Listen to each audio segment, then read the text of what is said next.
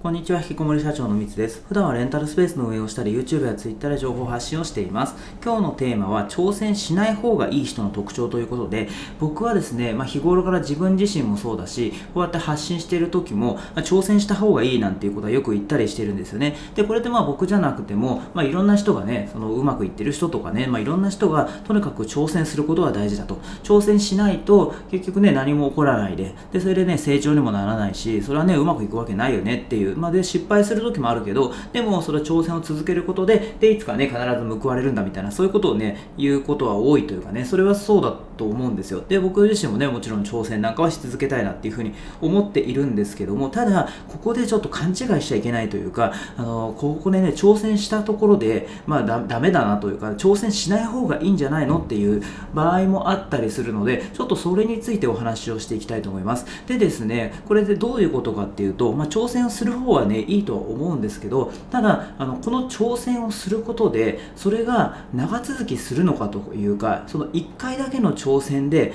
終わってしまうのかもしくはその、で挑戦を続けられるのかどうかっていうところですね。そこを考えていかなきゃいけないなっていうふうに思ってるんですね。で具体的にちょっとお話をしていきたいんですけども例えばその何かね挑戦をすることにですね100万円必要ですと。でそれで、まあ、今ねその100万円の貯金かなんかで持っていてでそれでねその100万円で挑戦ができますと。でその場合ってでもしねそのまあ挑戦の内容にもよりますけどで例えばその100万円使って1回挑戦しますよね。でそれでうまくいけばそれは良かったねって話なんですけどそれでうまくいかなかった場合どうなるかってことなんですよ。でもしうまくいかなかったらその100万円はなくなっちゃいますと。でその後その人が、まあ、今ねその貯金が0円になりますけどその後挑戦を続けられるかどうかって話なんですよね、まあ、そのね挑戦するのにねお金だけじゃなくてね、まあ、他にいろんなね時間とかも必要ですけどちょっと今分かりやすくお金だけでお話をしてますけどその1回の挑戦で100万円それであの失ってでその後また挑戦を続けられたらねそれは僕絶対やった方がいいと思うんですけど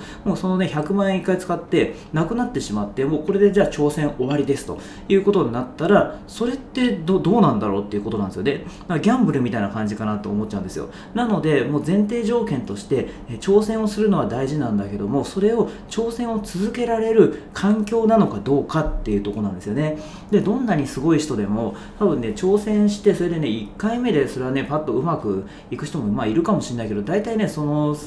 うまくいってる人もまあ失敗はしてるんですよね何回も。でもそれでなんでそれうまくいってるかっていうと何回も繰り返し挑戦してるかなんですよ。なので僕なんかもそれはねあの今いろいろとなんかプロジェクトやってますけどでも最初の時からもう全然ねうまくいかなかったことの方がやっぱ多いんですよ。なんかね10個とかあの例えば何かをねね挑戦するって言ってうまくいくのってね1個か2個とか、まあ、そんなもんなんですよね。で大体ねほとんどね失敗するというか途中で諦めちゃったりとかやめちゃったりとかっていうようなことになってるんですね。なのでそれ1回ね普通のそのなんだろう経験がないというかねそういう人人が1回こう挑戦をしてでダメだったらもう終わると。でそれでその100またね挑戦したい場合、ま、お金を食べなきゃいけないってなった時にその100万円食べるのにあとまたね1年かかるって言ったらその1年間の間は挑戦できないですよねでそしたら時間もったいないんでだからねそういうねそのこれをやることによって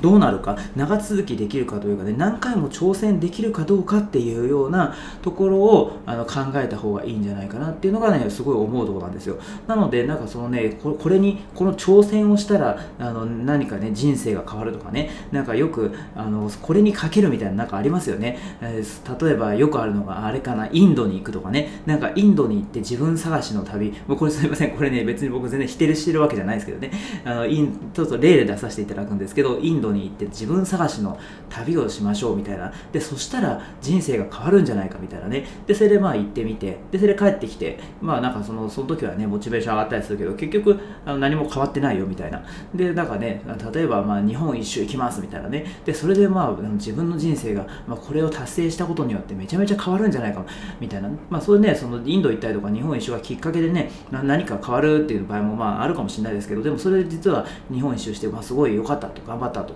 で帰ってきて。でそれでしばらくしたらあれなんかこれ日常生活に戻ってんだみたいな。なんかそういうようなあのことになりかねないというかなんかそれなのでその挑戦にあの挑戦することに酔うというかねなんかそういう場合もちょっとね危ないかなっていうふうに思っていたりするのでちょっとそこはねやっぱりその挑戦するのはねもちろん大事なんですけどそれをとにかく長続きさせる繰り返し挑戦していくっていうねそういう環境づくりだったりとかだからそこはね本当大事なのかなと思ったりしてるんですよね。だから僕の場合の例で言うと例えば今だったら、まあ、いろんなあのあのレンタルスペース僕やってるんですけどね。レンタルスペースでこううまくいくかどうかわからないようなそういうねもう机と椅子を置いただけのスペースを作ったりとかあとレンタルサロンって言ってねそういう整体とかエステとかできるようなスペース僕やったことなかったですけどもそれを同時にねあの3つ物件契約してね進めていったりとかなんかいろんなねことをやってるんですよね。でそれって、まああのまあ、無謀というかねしかも僕その自分で物件見ないで、えー、レンタルスペースをやったことがない初心者の人に内見をしてもらってでそれでその人の目から見てどうなのかいいのかどうかでよかったらそれを僕が契約するお金を出して僕が契約するっていうなんか普通だったらねお金払うんだったらその物件どうなのか見たいですよね。でも僕それ見ないで、えー、契約してるんですよ。でそれなんでかっていうとそれが僕がね僕結構ね物件ずっと見続けてるんでね結構目が肥えてるんですね。なので僕が見るとなんかうまくいくような確率が上がるんですけどでもその見ないことによってその初心者というかね素人の人たちが、え物件を見てでそれがねどうなのか僕もちょっとねあの自分で見てないんでねその物件わかんないですけどでとにかくそれをねうまくいくかどうかわからないっていうことをやってるんですよ。でそれまあなんでかっていうと、まあ、同じようなねそのうまくいくようなことばっかりやってても僕は自分の成長につながらないと思っているからあえてそういうねうまくいくかどうかわからないところからこう這い上がるっていうねことをやりたいんですよね。でそれを、まあ、僕は今やっているんですけども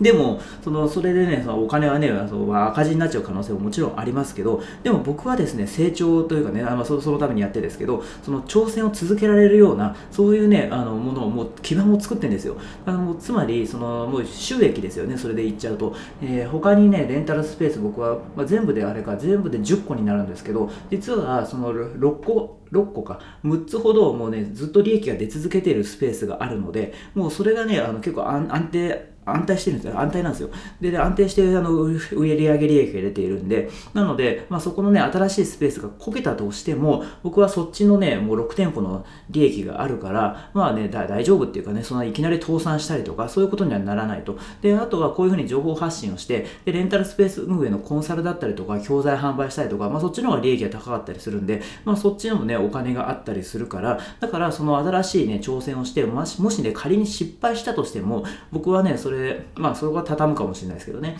でも、挑戦を続けられるんですよね。だからね、そういう環境を作る、まあ、お金だけの問題ではないと思うんですが、そういう挑戦を続けられる環境をまずは作って、で、それでさらにそこから挑戦をしていくって感じですよね。だからちょっとなんか遠回りなようにも見えるし、それ別に僕のね、言ってることがもう絶対ってわけでも全然もちろんないので、なんかね、逆にその僕割とその、こうね、今こんなお話で保守的なね、あのタイプだと思うんですけど、もっとそんなんね、もう別にお金とかなくてもどんどん挑戦するんだみたいなね、なんか大物になりそうな人とかもね、それはそれですごすご僕はそうできないんですけどね、そういう人たちはすごいですけどね、あの尊敬するというかね、いや、すごいな、真似できないな、なんていうふうに見たりしてますけど、僕はあの結構あの凡人だし、あのそういうね、保守的な部分もあったりするので、まずはそのね、あの自分が安全な環境というかね、安全じゃなくても、その挑戦を続けられるっていう環境を作っておいて、で、さそれで、あの、挑戦を長続きさせると、まあ、うまくいくんじゃないかなっていうふうに思ったりしているので、ちょっとでこうですね、今日こういう話をさせていただきました。ということで、でもね、その僕挑戦を指定してるわけじゃなくて、もちろん挑戦逆にした方がいいし、僕もどんどん挑戦していきたいと思っているので、なんかね、それをね、あの、ずっと続けられるような、なんかそういうふうに、ね、あの、僕の周りなんかもなれば嬉しいななんていうふうに思っているので、えー、ぜひですね、参考にしてもらえたらと思います。ということで、今回ですね、挑戦しない方がいい人の特徴というテーマでお話をさせていただきました。今回も最後まで聞いてくださって本当ににありがとうございました。